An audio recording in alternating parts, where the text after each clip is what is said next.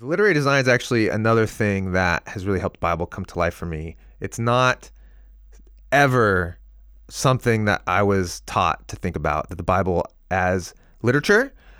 Um, and um, and so you would never talk about the sophistication of the Bible as literature, as literary art.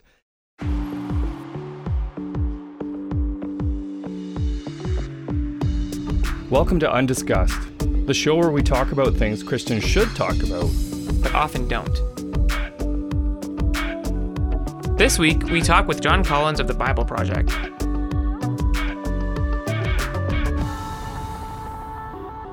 So, welcome to Undiscussed. My name is Eric. My name is Patrick, and uh, this is the podcast where we talk about things Christians should talk about, but often don't. Yeah, and it's not necessarily, as we often say, that uh, they never talk about them, but maybe they don't talk about them as often as they should, or in the context or the the way that they should. Yeah, there's a bunch of reasons why I think Christians maybe avoid certain ideas, uh, whether it's because we're afraid that we might be accused of being a heretical, uh, or we're afraid we'll say the wrong thing, um, or we just don't know how we're supposed to think about a certain issue that usually leads to a lot of topics just being undiscussed, undiscussed, unfortunately. Yeah, and today's topic I think is fun because it's it's maybe a little bit ironic. Uh, we're talking about the Bible and how Christians sometimes don't talk about the Bible. Yeah, and I, think we can often speak in sweeping generalities. Obviously, Christians talk about the Bible, um, but at least in my experience, uh, many of us don't actually read it all that often. Uh, some of us go through seasons where we read it a ton and then forget about it for maybe weeks or months at a time. And then, like, there's a whole world out there of books and apps and resources that are specifically designed to help us experience the Bible. Uh, the proper way. Hashtag YouVersion. Exactly. I, I love it and I use it. And I, I do that specifically because sometimes I need a little bit of help or structure or um, just something to kind of, you know, help push me along and get through some of the, the harder parts of the Bible. So, yeah. Yeah. And this week, uh, one of those other things or other uh, websites, things that uh, exist to help us interact with the Bible is the Bible Project. And so we've got Jon Collins with us, the man responsible or co responsible, if you read the website, uh, for the animation studio, studio that helps uh, explore the literary structure of the Bible. Welcome, Jon. Hey, guys. Good to be here. We're in uh, kind of wintry Ontario, Toronto. What's the weather looking like there in uh, in Portland? Yeah, in Portland, we had a remarkable year. Really, uh, really nice year, and it just finally started getting cold. And so what's weather, cold for you guys? Uh, 40s, low 40s. Oh, uh, I think yeah, I we think don't have like the Midwest or or Northern California kind of winters where it's freezing and there's snow. We we have just wet and uh, mild winters, which is so nice. That's, that's four degrees Celsius. I always have to like tra- translate it because I don't know what Oh, how to yeah, read yeah, things yeah. in Fahrenheit. Yeah. But that's funny because like in in fall, I feel like we would consider that super cold. But as soon as around spring comes around, because it gets so freezing in the winter. Four degrees Celsius comes out, or 40 degrees Fahrenheit, and people are out in like shorts, yeah, throw the coat off. patios. oh yeah. Yeah. Yeah, No, this is cold. This we stay. This is where we start staying indoors. I mean, you guys get this too, where it just starts getting dark really early. Yep, and, it's, And- there's already snow on the ground outside here. Oh Yeah. yeah. So yeah, we Yeah, just I went- hunker down. I went for a run last night. It was minus four degrees Celsius. I don't know what that is in Fahrenheit, but I actually almost died a couple times because of the ice on the ground, and my shoes were not equipped for the ice. So we live in different different climates for sure. So tell tell me a little bit more about yourself. I know uh, that you're the Bible Project guy, but uh, what what else is there about you? Yeah. Probably most of your life is is apart from that. But what's going on? I grew up here in the Northwest, in the uh, Seattle area, and I live in Portland now. And um, I think of myself as an explainer. I, I in my kind of adult life started an animation studio, like an ex- explanation animation studio that made short form animated videos that explain mainly tech products. Um, that's called Epipheo. I co-founded that in uh, 2009, and and then I started a small digital agency in Portland, and then the Bible Project's really kind of in the same vein of doing short form explainers with animation, but about the Bible. So um, that's kind of what that's my main thing is explaining things with animation. I, I'm curious, uh, what drives you uh, to use animation? Is that like the, one of the most effective tools that you found uh, helps people kind of understand uh, what the things you're trying to explain? Yeah, I find it really effective. I mean, I fell into it because um, I wanted I wanted to explain things with film, and it turns out that I'm I'm bad. I'm a bad cameraman. Like I'm not a good photographer. So um, I would go out and shoot film and come back to edit it, and I just would be so disappointed in everything I had. And um, but I uh, I still really would want to explain. I, the jobs I usually had were to explain what was going on in a nonprofit or in a in a small business, and tr- trying to explain why you should care about what's happening there. And when I didn't have good footage, I just would start doing really scrappy, like animations with just with with stock images, with uh, with text, with anything I can get my hands on and I found that you can communicate a lot of information when you're using motion graphics and text on screen and illustrations um, while explaining things um, at the same time. It's just the the the amount of comprehension that you can, as a viewer, can can have is pretty remarkable. Um, and so that became like my shtick. It kind of became a product that I got good at making, and that was at the same time that um, uh, YouTube was really in its stride, and um, and companies were just starting to use video on their websites, and so we were like first to market to make explainer videos, and got some big Silicon Valley clients and really grew and and and so there's a whole industry now of explainer videos. Um, yeah. and uh, and that was the that was the world I was swimming in, and um, and now uh, I don't have to work with uh, clients. I get to make videos about the Bible, and it's it's super fun, and uh, it's the same it's the same process, same workflow. I use a lot of the same designers I've worked with worked with since um, since I got into this stuff. And it's all crowdfunded so we don't have clients. We just have a bunch of people who pitch in to to allow us to make these. Yeah uh, I I being one of those people. Yeah. oh, cool. Yeah. Thank yeah, you. We love the stuff. no, it's yeah. seriously like thank you because that's I mean it's amazing the the freedom we have and the ability to to do this is is because of of you and people like you pitching in, and um, uh, it's I'm having a blast. So thank you for letting me have a blast. So on the topic of I guess explainer videos, I I like to think of myself as someone who tries to do what you do, where I love I love taking complex ideas and then breaking them down into a way that I understand them and then yeah. trying to communicate that with other people. And you guys do such an amazing job at the Bible Project. And I wonder are there any projects or either within the Bible Project or before that were particularly challenging for you to break down and communicate in the way that an average person could understand? Yeah. Yeah, well, the one we just we just released a video about a month ago on God. Uh, it's just called God, and um, that was the hardest video I probably have ever made. And I don't know if it was successful or not. Some people watch it and they go, "That was really cool," but I don't understand still what you're talking about. And uh, other people watch it and they're like, "Whoa!" Like that. I have to watch it again, but man, I'm was that was really helpful.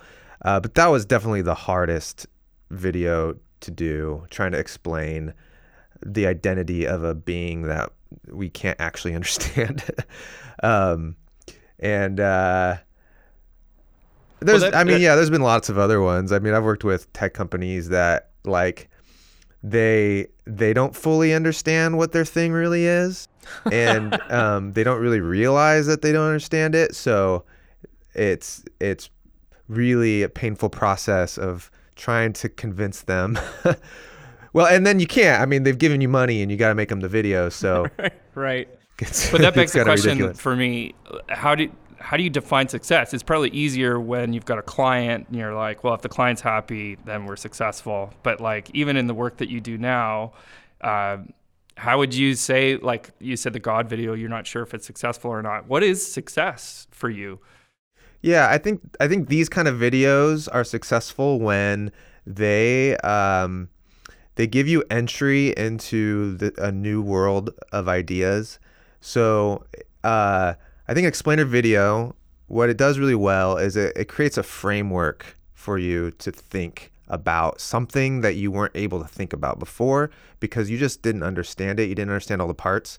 So it's not like now you're an expert in any given topic, but there's this there's this real sense of reluctance for us to care about things that we don't understand and to um, and to and to explore things that we don't understand because it just is intimidating. So what an explainer video does is makes you makes you go, oh, I, I get that now. Like now when I think about that thing, I've got these new hooks to hang my my thoughts on and I can organize now this this world of ideas and now I can go deeper into it. So if someone goes like, "Oh, cool, I didn't get that before, now I get it," and I didn't ever think I could have gotten it, um, that's that's successful. Cool. Yeah, I've I've definitely had that experience with uh, with your videos, and I think what's cool about it too is that I often am able to take even just ways of thinking about um, the Bible from one video and apply it to like other areas of the Bible too, um, and just kind of gives me more perspective on like, oh, I never actually would have approached something from that particular angle, and that gives me an entirely new appreciation for um, for that subject. Yeah, and I love watching them with my kids because you know sitting down and doing a, a Bible study with them is kind of boring in their eyes. Cartoons are fun though. but like uh, throwing up the cartoon Yeah. on you, you know any so we just like kind of started walking through the the book ones Oh, cool. and uh, Yeah. they were like this is so cool so then i like bought the coffee table book to like so then we like watched the progression of the drawings and, Sweet. and stuff it's it's a lot of fun so it's been it's been super helpful for me and and my family but may, maybe a less uh, serious question i don't know how you're going to take this one but has anyone ever told you that you look like adam driver Yeah. yeah. So for podcast listeners who can't see you, uh, I would say that you do, and and we were joking, you know, Yeah. like I do. I get that. I and I got it. Uh, I got it back before um, Adam Driver was Kylo Ren in Star Yeah. Wars. So yeah, like, did you kill Han Solo, Yeah. Jon? man? uh, no, but uh, but if I ever had the opportunity to, I, I would spare his life for sure. yeah. Okay, I'm glad. As any reasonable man would. you have control of your emotions, unlike Kylo. Yeah. yeah. Ma- Um, well, my wife, my wife would disagree with that. At but- least when it comes to Han Solo, maybe. yeah. Oh man. Yeah. Uh, so one of the things that we mentioned in the intro is that uh, we as Christians maybe don't talk about the Bible often enough, or that we often interact with the Bible and um, in confusing and sometimes unhelpful ways. Is that something that you would uh, agree with? Yeah, yeah, totally. So I, um, I, I found that I was becoming um, a post-Bible Christian is the term I've I've been using. Um, in that I, I, I grew up in a tradition, a spiritual tradition that that really cares about the Bible. The Bible was the most important part of faith, and um, and I so I was I read it all the time growing up. Um, would hear sermons all the time about it. Um, I went to Bible college and studied it undergrad. And at just some point, I just was like, you know what? I don't think I'm ever gonna get this thing. I'm just never. It's just too weird. It's too confusing. Um, and so in my 20s, I, basically gave up reading the Bible. But what's weird about that is I didn't give up. I didn't give up on Jesus. I didn't give up on the faith. I just kind of felt like I didn't. I didn't need to try to to read the Bible. In fact, the Bible was just making it harder for me to follow Jesus. Uh, it was easier uh, when I didn't open up the Bible and get confused. and um, and so I I knew this was a tension and a problem, and that's one reason why I wanted to start this project. Was I um, I didn't I knew it wasn't good, and I wanted to uh, I wanted the Bible to come to life for me. Um, but I was functionally, yeah, post Bible Christian. And the Bible's weird. I mean, it's it's a strange book. You open it up and you start reading it, and um, there's a talking snake on the second page of the Bible, as as Tim likes to say, um, which is just really strange. And and you just you got uh, these magic trees. You got a talking snake. You've got um, uh, and then and then you're reading and you got all these characters doing these dubious things and you got all these ancient law codes and you've got blueprints for a tabernacle and it's just like why I don't I don't get it and I don't know why I should get it.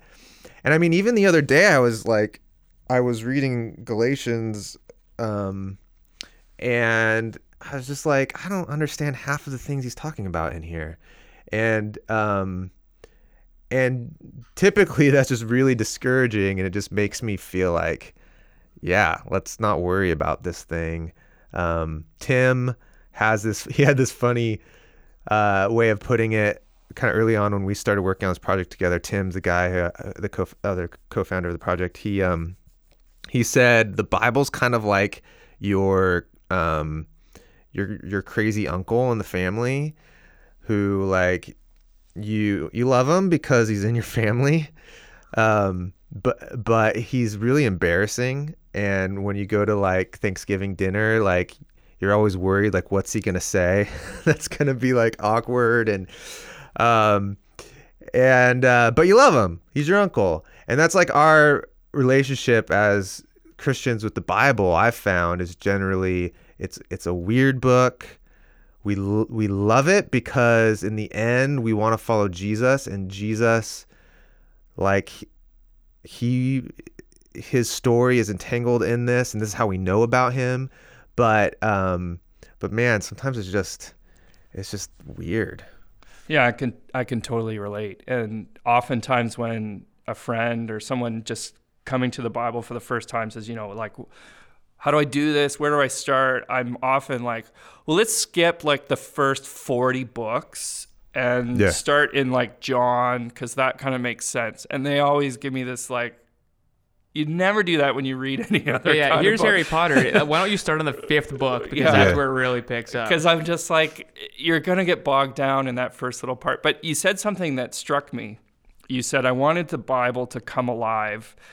I'm wondering, was there a point in your life where the Bible had been very alive for you in your spiritual tradition and you wanted it to come alive again? Or was it more like kind of dead right from the start and you, you wanted a new experience mm. with the with the work?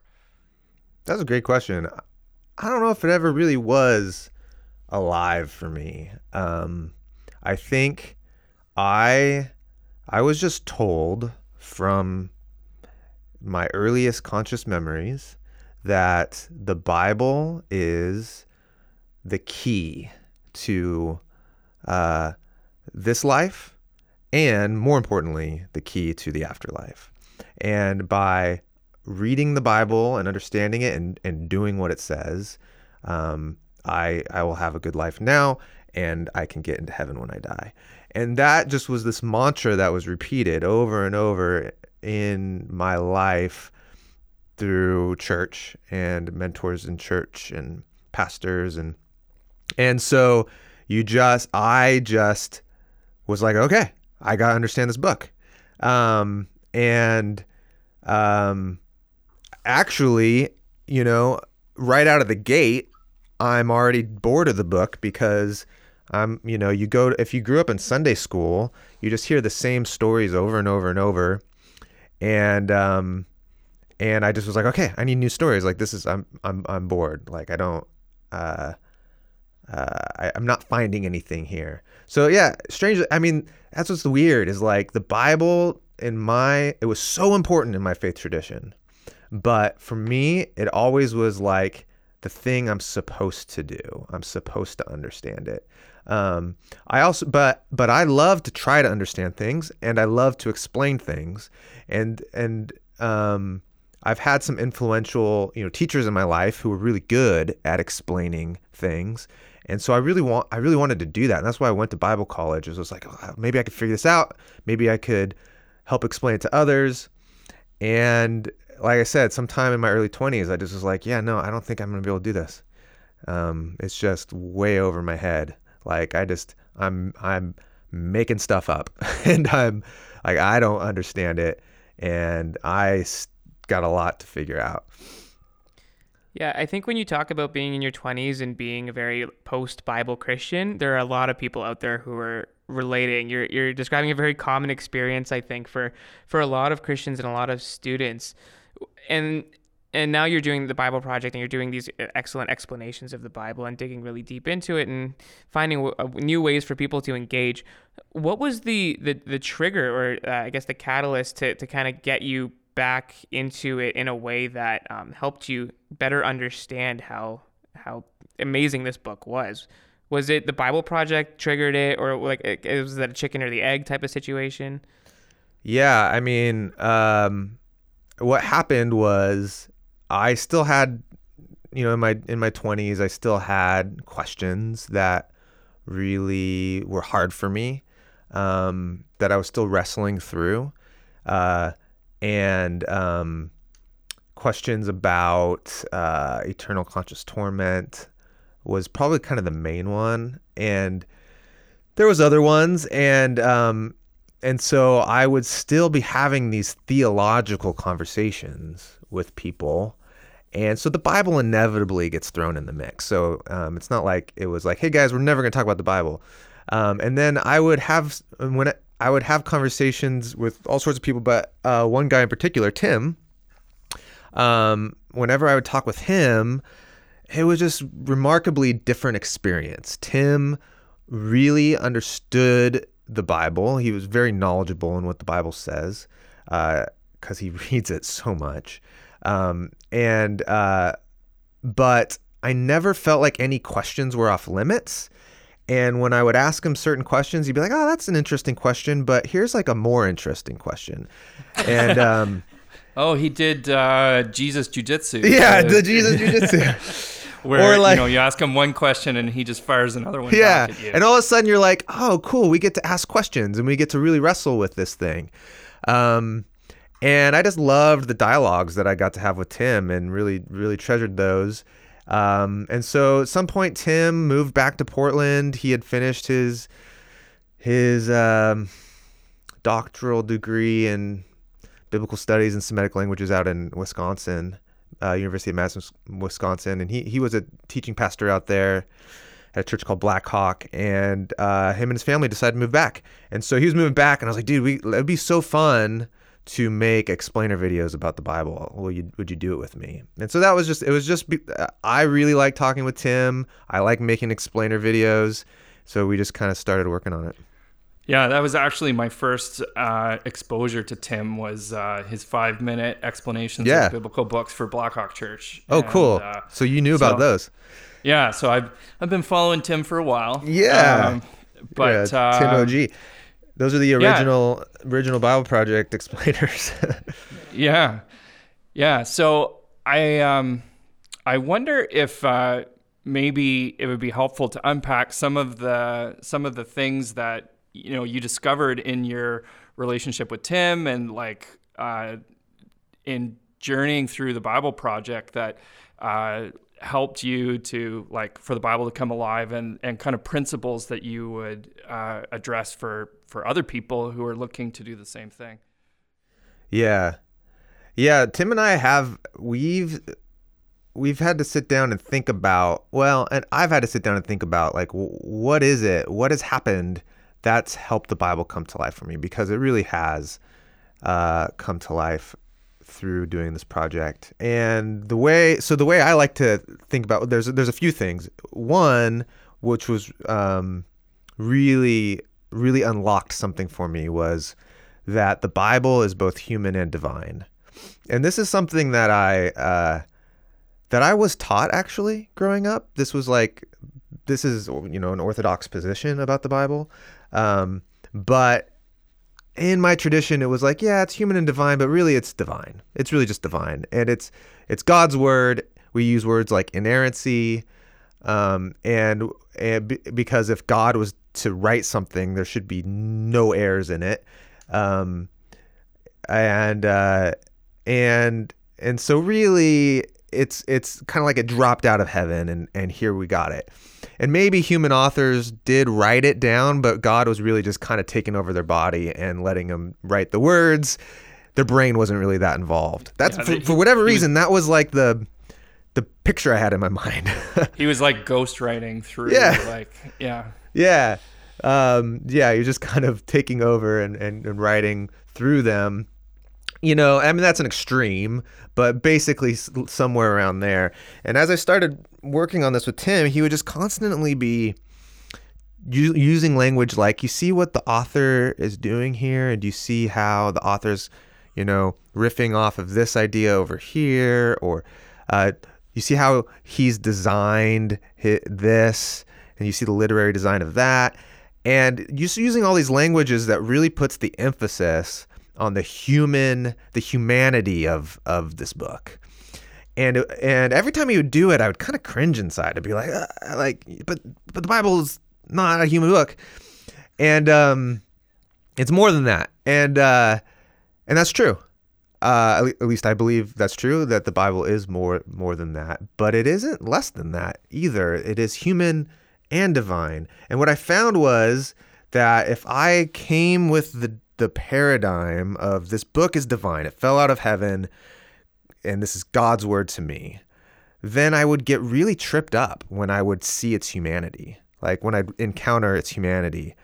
And what I found is because of that, my spiritual tra- tradition really wanted to polish off all the fingerprints on this book, like really try to make it not look human, which is really kind of impo- it's impossible to do in the end, and um, and will lead you to finally kind of give up if if that's where you're coming to with the book.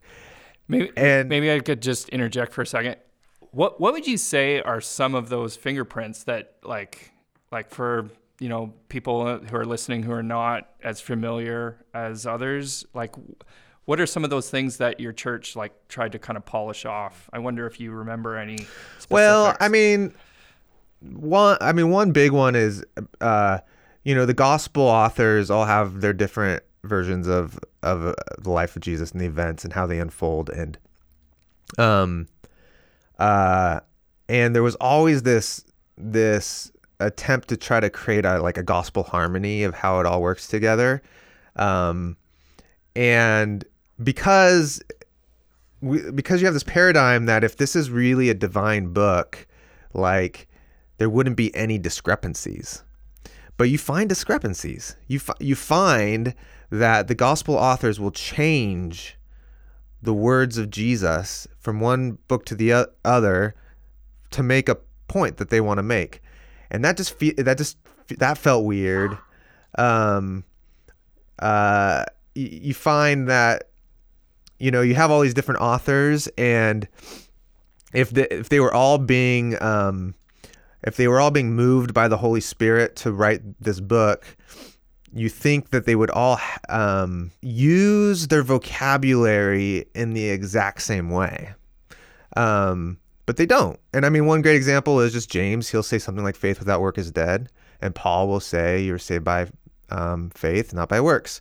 And you just kind of go like, well, I, did, why did God like tell Paul uh, Paul to write it that way and James to write it this way? Like, um, and uh, so I mean stuff like that. I mean, there's also just the fact that uh, the biblical authors um, they think about the world from an ancient paradigm. They think of a three-tiered cosmos. Uh, the sky is a um, a dome, like an actual like physical dome up there that um, that holds the rain back, and then the ground is is on pillars that um, that hold the ground up on the on the abyss. And it's like, no, it's it's not. um, and God must have known that uh, so if God was just writing the book through the humans, then why would He do that? And so it feels very human uh, perspective. Um, so, so stuff like that. After the break, we talk about the humanity of the Bible, and Jon offers encouragement for those trying to fall in love with the Bible again, or for the first time. This episode is brought to you by Global Aid Network, a nonprofit organization that helps reveal hope and restore life through relief and development initiatives for people living in crisis and injustice. So, you're telling me they reveal hope and restore life. Those are some pretty broad concepts, Pat. What what do you mean by that? That's a pretty good question there, Eric. For example, one of the things that they do is microfinancing for women in Paraguay who run businesses. They receive small loans that help get their businesses off the ground, which helps them flourish as entrepreneurs without having to rely on loan sharks that take advantage of them. It's actually a really cool and practical way to empower women. Global Aid Network also does a lot of other cool things. I have heard that they have something called the Water for Life Project, helping to provide communities with water. They're working with displaced people affected by the Syrian humanitarian crisis and tons more. Wow, that really is a lot of other cool things. I kind of want to learn more about all these projects and initiatives. Well, thanks to the Webernets, Webernets. internet for layman, uh, you can do just that. Head over to globalaid.net to learn more about how you can get involved. That's globalaid.net. I think I, I relate to the idea of wanting to minimize the humanity of the Bible uh, because I feel like by saying the Bible is human, you're saying the Bible is like imperfect. Humans mess up. The Yeah. Bible really isn't all that ironclad.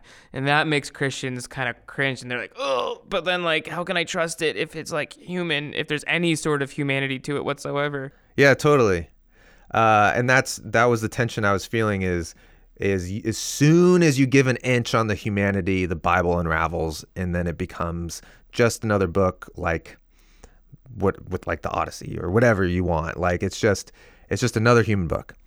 So Um, what do, what does happen when you like when you reintroduce that humanity and you help balance out the fact that it is both human and divine? Well, I think once you once you allow for the category that it is also human, and you get okay with the fact that you're going to find human fingerprints all over it, you, you if you start there, what what I find is that first of all, you you start just really enjoying the literature more. You're not get hung up on on those things, but then um, but then you'll just realize like this isn't just human. You you you'll be reading it and you'll be it'll there's its divinity will just start soaking through it and um and it'll become um it becomes really apparent that there's more going on than this is just a human book. So it's like when you when when you start with this is just a this is God's word, this is the divine book, for whatever reason you get to the humanity and it is scandalous. But in the reverse, you start with this is a human book and you start there and then you see its divinity and it's glorious. And I, I just found that really interesting. Like, I, and it's not necessarily like the right way to go about it because it, uh, it's both. I you should probably start with just it's both. But I found that I letting myself just be like, hey, let's just think about this book as a human book. Like, I got back into its kind of crazy, you know, this is this is something more, um, really fast, and in a way that was really uh, impactful. Yeah, I um I think this this tension also exists when people try to understand uh, Jesus as both fully human and fully divine too. I feel like I, I have this exact same uh, pull either way, where I'm like, if you try and get me to imagine imagine that like, oh, Jesus went to the bathroom Yeah, and like. yeah. He was a carpenter for like what, like 28, 30 years before like anybody even knew uh, who he was. Just doing the mundane everyday life stuff. I, I start to you know kind of minimize, I guess, uh, the the the wholeness of, of who Jesus was, and it seems like the same thing is at stake when you when you minimize the Bible. It's almost like it's a parallel there, Pat. Uh, it might be. Yeah, I I think you're exactly right. It's it's this it's the same it's the same thing, and Christians are more comfortable talking about Jesus as human and divine than they are talking about the Bible as human and divine. But that's still uncomfortable. It is. It's still uncomfortable talking about Jesus as human. It like I I was having a conversation with a friend like a year or so ago, and you guys are familiar with all the like personality tests. Like everyone's into the Enneagram now. Yeah. This was like this was a while back when everyone's into the Myers Briggs. Um, I don't know if you're familiar with that one. I remember that season. Yeah. And we were like, and so I think we were, we were like, hey, what do you think Jesus was on the Myers Briggs? and uh, and this friend got really like flustered, like, oh Jesus, uh, you didn't have a Myers Briggs personality He's- because he's uh, he had all of Can't them. put Jesus in a corner. Come on. yeah, and it's like, well, Jesus was human. Like, I don't know, maybe he did. What do you think he was? What did you What did you guys decide? Um, I someone said once that Jesus was an INFJ. Oh, so close. I, INFP here. I You're an INFP? Yeah, yeah, seventy-five percent there. I mean, who knows? Here, Who so it, it, I was way off. But I, I knew, I always knew I was far from Jesus. so- yeah, I, w- I was at a conference recently where an Enneagram writer was saying that Jesus was a four on the Enneagram. Oh, Those right. Who know that will understand Yeah. what that means. But Yeah. and I was just like, oh, no way, man. He, right. he Jesus is all like the a- Enneagram He types. was more like me, like more like a seven, or you know. Yeah. Yeah. Um, another thing I, I wanted to ask you about too is uh, you guys really emphasize the literary uh, aspect um, of Yeah. the Bible and uh, and how it's one unified uh, story and it's really a piece of art. Um, can you talk a little bit about um, your guys' desire to to to, to bring out the, the literary aspects of the Bible? the literary design is actually another thing that has really helped the Bible come to life for me. It's not ever something that I was taught to think about the Bible as literature. Um, and um, and so you would never talk about the sophistication of the Bible as literature, as literary art. And Tim would talk about it all the time. And um, and it's it's so remarkable because um, you know I I I love to appreciate uh, art in I you know especially in movies I think like I really I really love to think about why was that movie so good? You know what was it? Was it the script? Was it the was it the cinematography? Was it the acting? Uh what these thematic elements that ran through it? Just just something really worked. It was just and you and you and you watch those movies where you're just left just kind of in awe of like whoa it just lands and it's beautiful or it's whatever the motion that you have. And art will do that for you when it's really good art. And um, the bible is really sophisticated literary art and I, I just never knew that. And i think one of the reasons why i never knew was, was because i was never taught to look at it that way but also because it's not art um, in the way that we create art now. It's it's like second temple Judy, Ju, uh, judaism doing literary art. So it's like they've got their own style. Uh, so you, so um, and they're and they're they were dialed in. They're smart and they are doing so much in in the text. And so i mean like there there's no wasted word in the bible. And the way that they um, riff off of themes like jazz musicians throughout the whole bible is is really amazing and uh, the level of sophistication that they're thinking through as they're as they're trying to explain their story, the story of Israel, why they're in exile, um, why they have this this unique relationship with the Creator God, what that's all about, and where it's all heading. As they're trying to make sense of all this, they're using literary art to do it. They're using stories and poetry and apocalyptic literature, which is this unique kind of poetry. Um, they're uh, and and um, and when you get really geeky about it, the way that like a art historian would get geeky about whatever you know, like Renaissance paintings or something, like you just the like the rabbit hole just goes really deep and and and you just realize like whoa i'm in the presence of brilliant minds brilliant human minds and then also like a brilliant like capital m mind um and uh and it's it's not it's not something i was ever taught to look for Yeah, that that resonates a lot with my experience growing up. I was part of a spiritual tradition that was so afraid of like iconography and and stained glass windows and and like all of that that like our sanctuary was like cinder block walls because we wanted to reduce it to just Jesus. And there was you know one communion table and and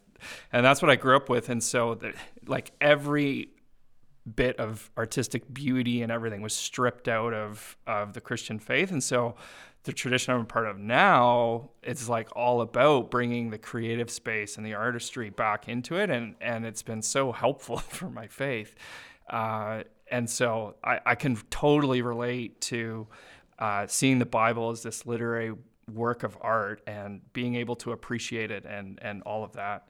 Yeah, and following just the idea, like I, I came to this realization recently actually because of the Bible project because I was sitting there thinking like why why is it so hard for me to pay attention sometimes in sermons yeah. yet I could sit down and binge like like 15 uh, like Bible project videos in a row and like not even blink.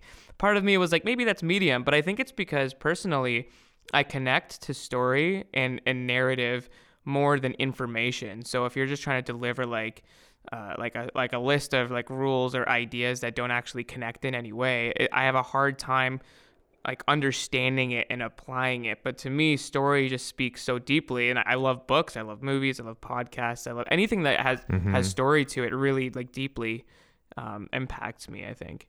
Yeah, and Pat and I were actually having like almost the identical conversation that you and your friend were having, or you were talking about you know what makes a movie good. Mm-hmm. So I, mm-hmm. I, just I felt a warmness in my heart that's like, yeah. Oh, me and Jon Collins could actually be friends. it's like we we like the same sort of things and talk yeah. about the same sort of things. But yeah, but talking about story, like story comes out so much in the Bible. Uh-huh. Uh, and I know that you and Tim talk about the uni- unified story throughout the Bible and the redemptive storyline and all of that. Maybe you could just like comment on how that uh, just takes it to another level. Yeah, the literature of the Bible has all sorts of different genres.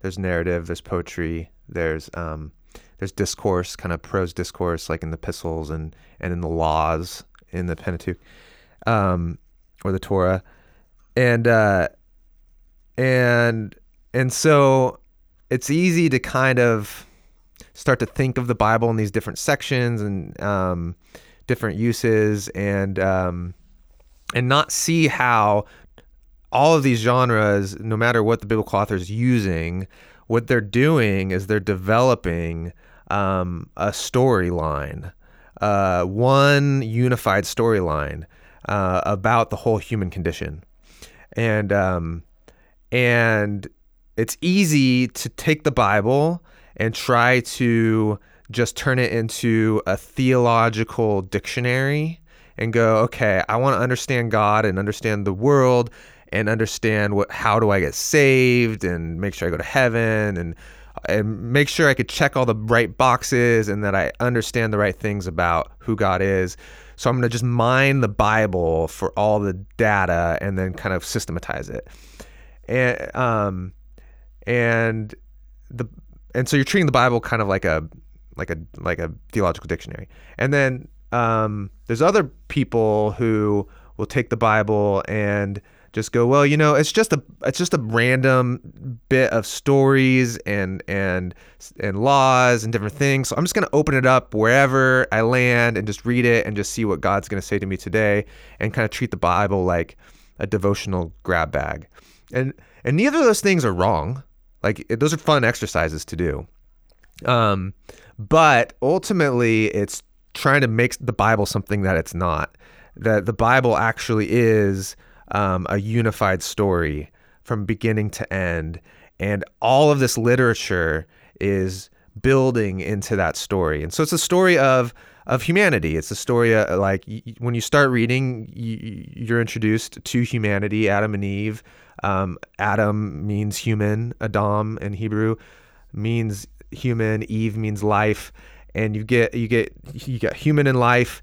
God God sets them up on the earth and tells them to rule the earth with him and uh, to expand the goodness of this garden that he created out of in the middle of this waste and wilderness and and to grow it and to be fruitful and multiply and rule with him and and he says kind of just do this on one condition which is uh, don't eat of the tree of the knowledge of good and evil. Don't try to to dis- to don't decide what's good and evil on your own terms. Like rely on me for that. Like this has to be a, a co-ruling relationship. Um, because as soon as you start defining good and evil on your own terms terms it's going to lead to death. And then you get then they do and it cycles down into all this death and violence and um, and then god pulls uh, out one family one guy out of this whole wreck and says okay you abraham i'm gonna i'm gonna with your family kind of reboot this whole thing. And so all the old testament is really then from there. Your 12 you're 12 chapters into the Bible at this point, and it's all about now this family. Like, how is God going to use this family to somehow restore the goodness of Eden, somehow bring all nations back into to blessing, and so that so that basically we could like love each other and build a beautiful world the way God wanted it to be. And um, and so you're tracing that story and all the themes of of uh, of uh, exile um, and of of waiting for a Messiah and all these things, and all of this stuff it leads to Jesus, um, and um, and Jesus becomes this kind of culmination of every every motif that Scripture has been wrestling through, um, and uh, and then after that you get the stories of uh, of Jesus' early followers and Acts, and then all the letters that of them wrestling through what does it mean that Jesus was the culmination of this story? And then this hope for when Jesus will actually bring a f- resolution and the world will be recreated into this um, place where humans live united with God as rulers and and then we actually love each other. And uh, and so that's the story.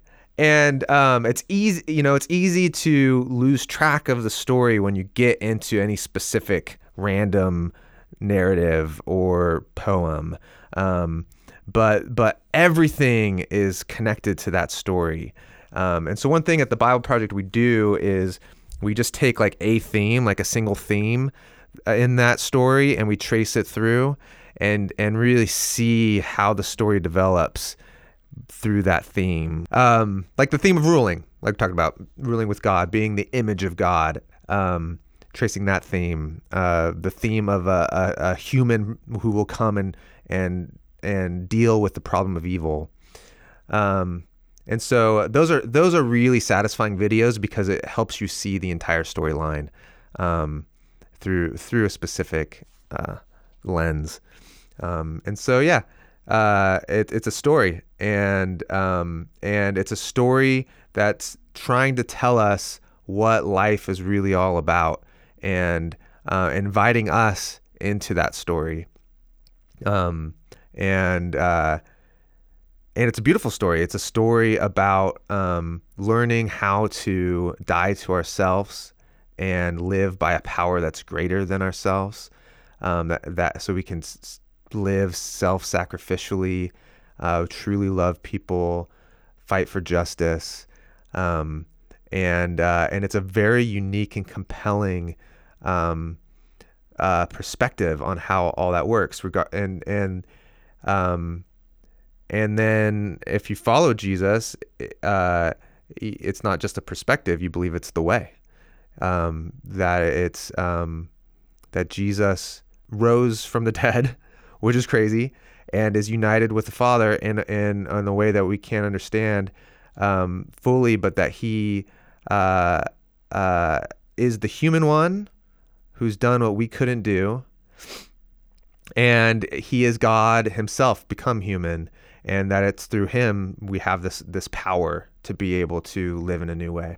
So um, that's the story, and it's not just a story; it's something we're invited to to participate in. Yeah, in many ways, it's not really a surprise to me. I think why people f- have such a hard time reading the Bible is because I, I really feel like we have no like precedents for how to interact with material of this nature. I mean, I don't I can't think of an, any any other story in the world that is one unified, consistent story that is told across like different genres and written in an entirely different cultural context. Yeah. by 40 authors and Yeah, 66 60 books. Yeah, like it's just in, it's an insane compilation of books. So I grew up most of my life really like feeling like oh, there's just separate ideas and they're all true and they maybe relate to each other, but it was surprisingly late in uh, my my life, or I guess my Christian life, um, that I actually understood the idea that oh wow, like there there are a lot of connected themes here, and I I wasn't actually smart enough to put this together myself, but like someone was talking, like basically talking about the themes and tracing Jesus through every single book and seeing Yeah. like, look how all of this points to Jesus. And I think that at that point, the Bible just became so cool. I'm like, wow, this is this is imp- like how could anyone have like orchestrated such a crazy story over so many different styles and through so many different separate authors from different time frames and still tell this one unified story? And i remember that being um, like a turning point for me. Um, but I, I'm I'm curious how you would maybe encourage someone who is currently living in like a cultural context where the Bible is so difficult maybe for them to approach and read and understand and appreciate. How would you kind of encourage them to, to to give it another go, to get back into it and to to try reading the Bible in a new way? Yeah. Um, well, you know, we, we we were talking earlier about how it's easy to start in the Gospels, and um, how that's weird to start a book in the middle.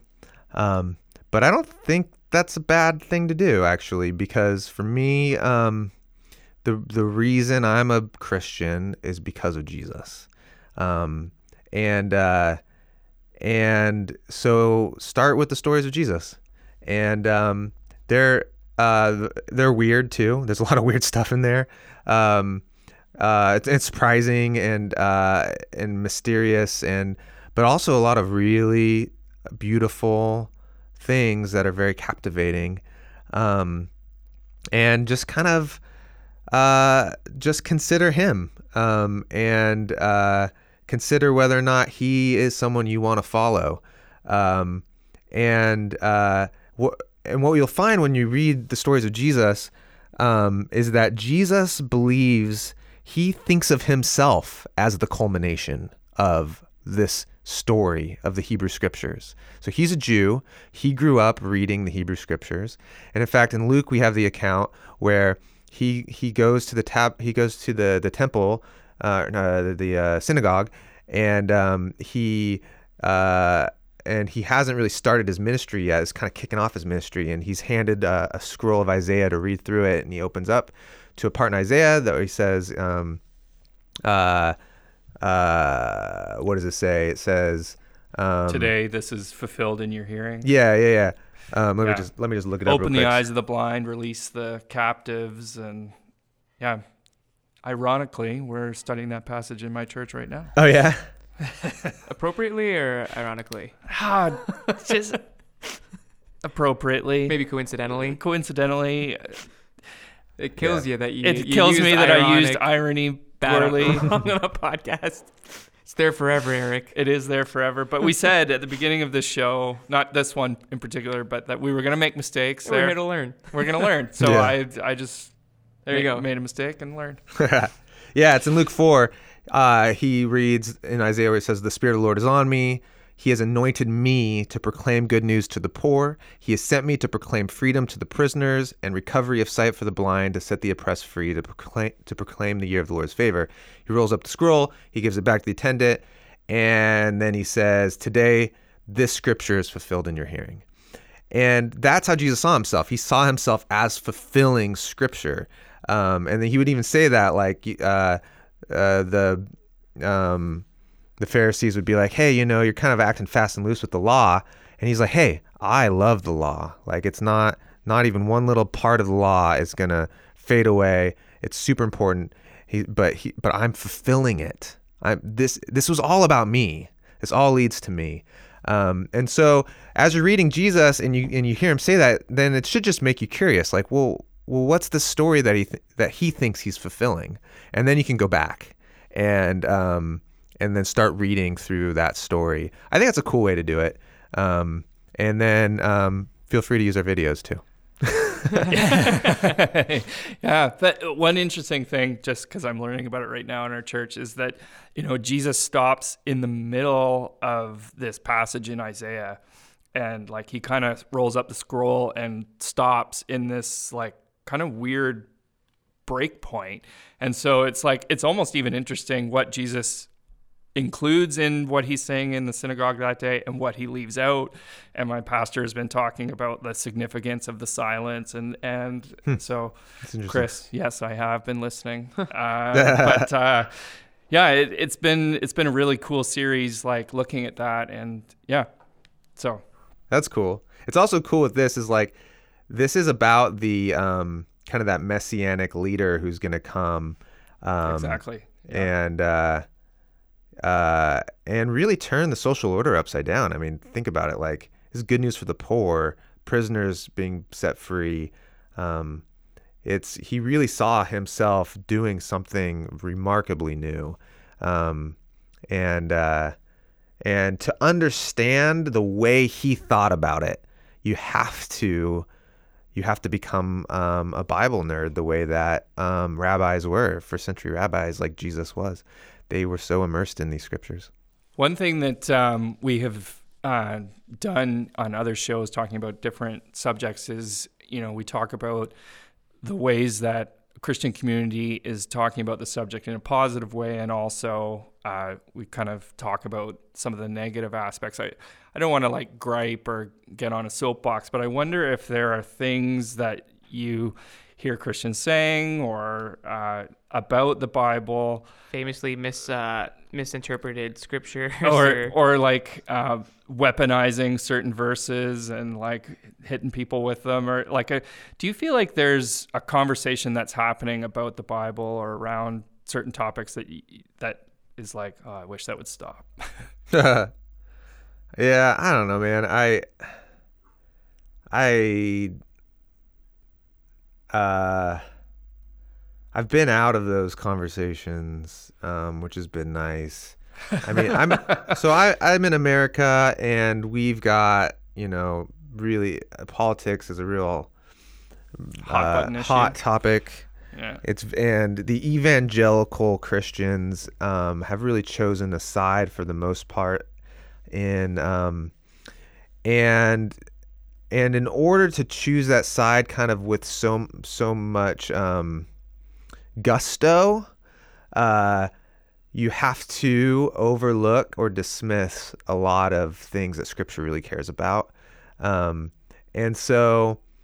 I think that's one of the things that frustrates me the most is um, when scripture is used to be political, but then some of the most politically charged things in scripture then are ignored, which um, are are like what Jesus was just saying right here: proclaim good news for the poor. Like Jesus really believed that this was a message for the the down and out, the outcasts, the Im- the immigrants, the orphans, the widows the, this, the Hebrew scriptures care about those people all the time.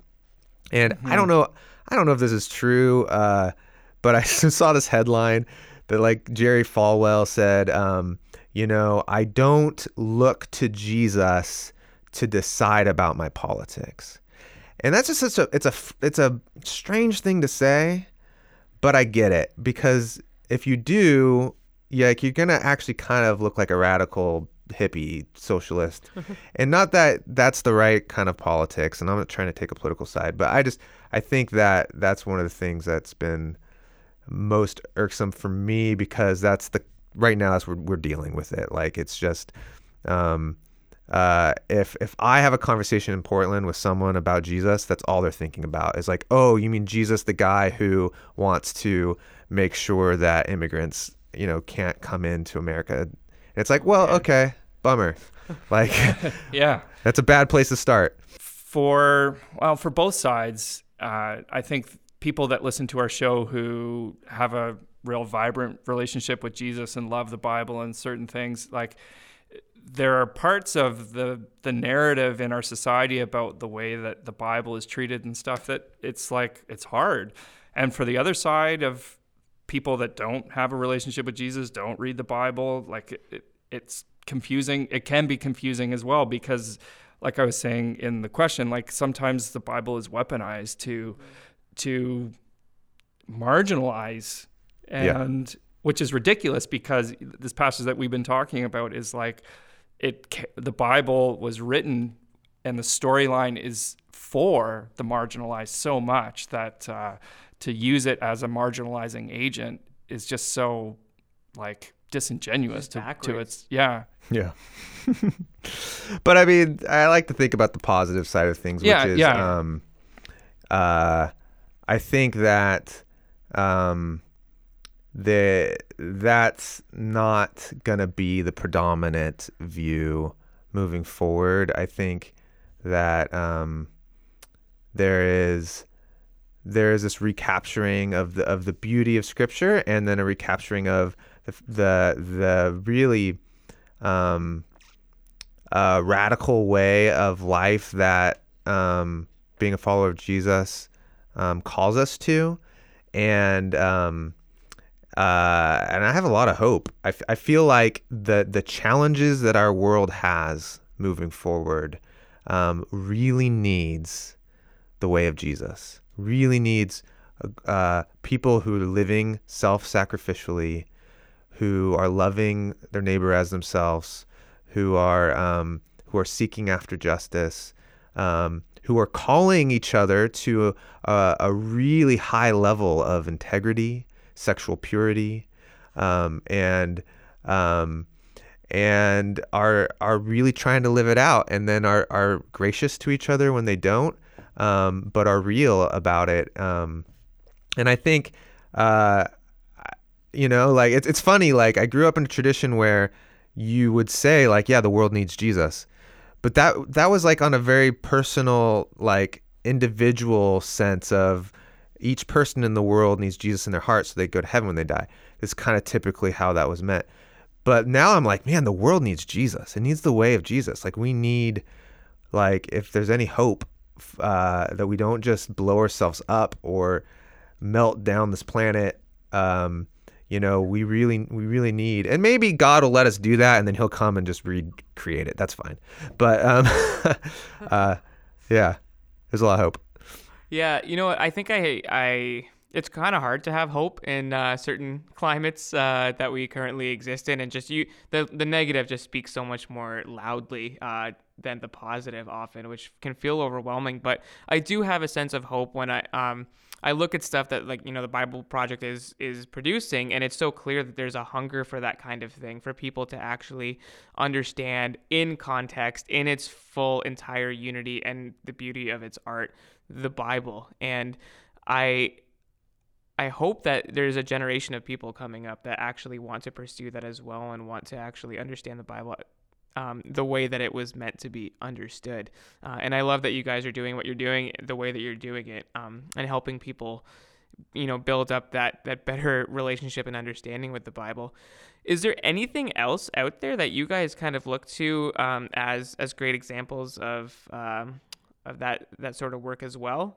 Um, like people that I guess the Bible Project looks up to, learns from, tries to maybe emulate, or uh, yeah, just re- you really love. Well, a lot of the tradition uh, that we are in, in terms of reading the Bible, um, one of the guys is um, he's passed, but his his name is John Sailhamer, and um, he's got this um, uh, NIV compact study Bible or um, uh, it's not a study Bible because it's not a Bible, but just kind of notes that follow along, and it's a really cool resource um, uh, that I would I would highly recommend. Uh, Tim recommends it all the time. Um, but uh, yeah, I mean, I one of the things that I've realized working with Tim on this is like this is what the academic scholarly world of people who are faithfully following Jesus, but they're kind of but they are and that kind of academic elite, like um, they're discovering and talking about like a lot of a lot of this stuff. It just doesn't really trickle down.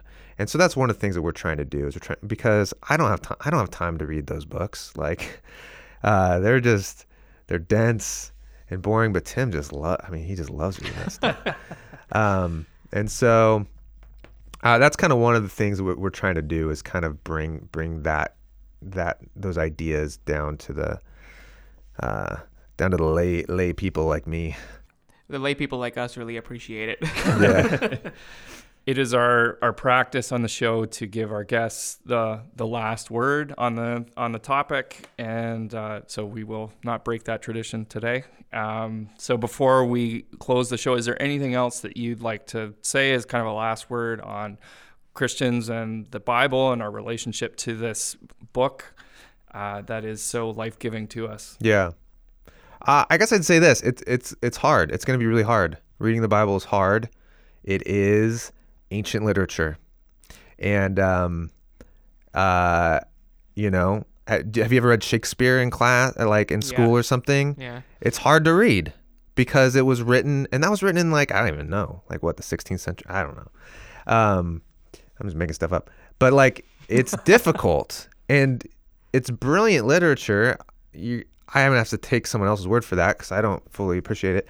Um, it's just it's just really really difficult, and the same is true for the Bible. It's ancient literature. It's translated into English from ancient languages, from from people who thought about the world in a totally different way than you think about it. I mean, just totally different. They just lived. They lived before, uh, just in a completely different world. There were like, you know, farming, and uh, they they just they didn't. The the modern world as we know it just was in the way we think about things, just not the same paradigm. So you're you're trying to enter the mind um, of these ancient people through a language you don't understand, through literary techniques that you don't understand, and it's gonna be hard. But um, for whatever reason, the way of Jesus, uh, central to it, is to be people of the book, and uh, and and so uh, let's take up that challenge and let's let's dig in. Let's try to understand those things. And um and the spirit of god uh is gonna help. So that's awesome. Um we're not on our own.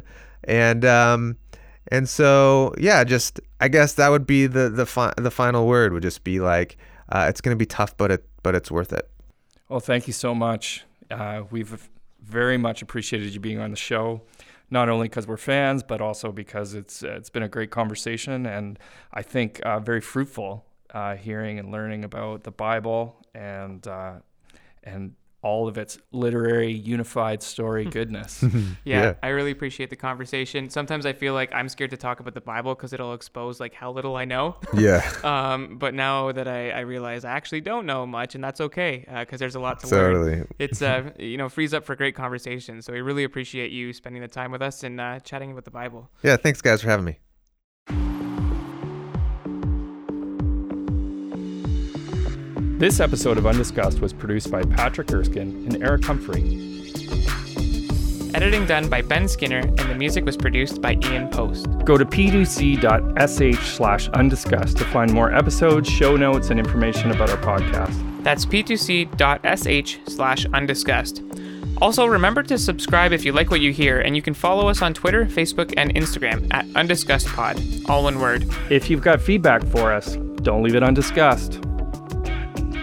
In our next episode, we chat with Suzanne Rosalowski about grief.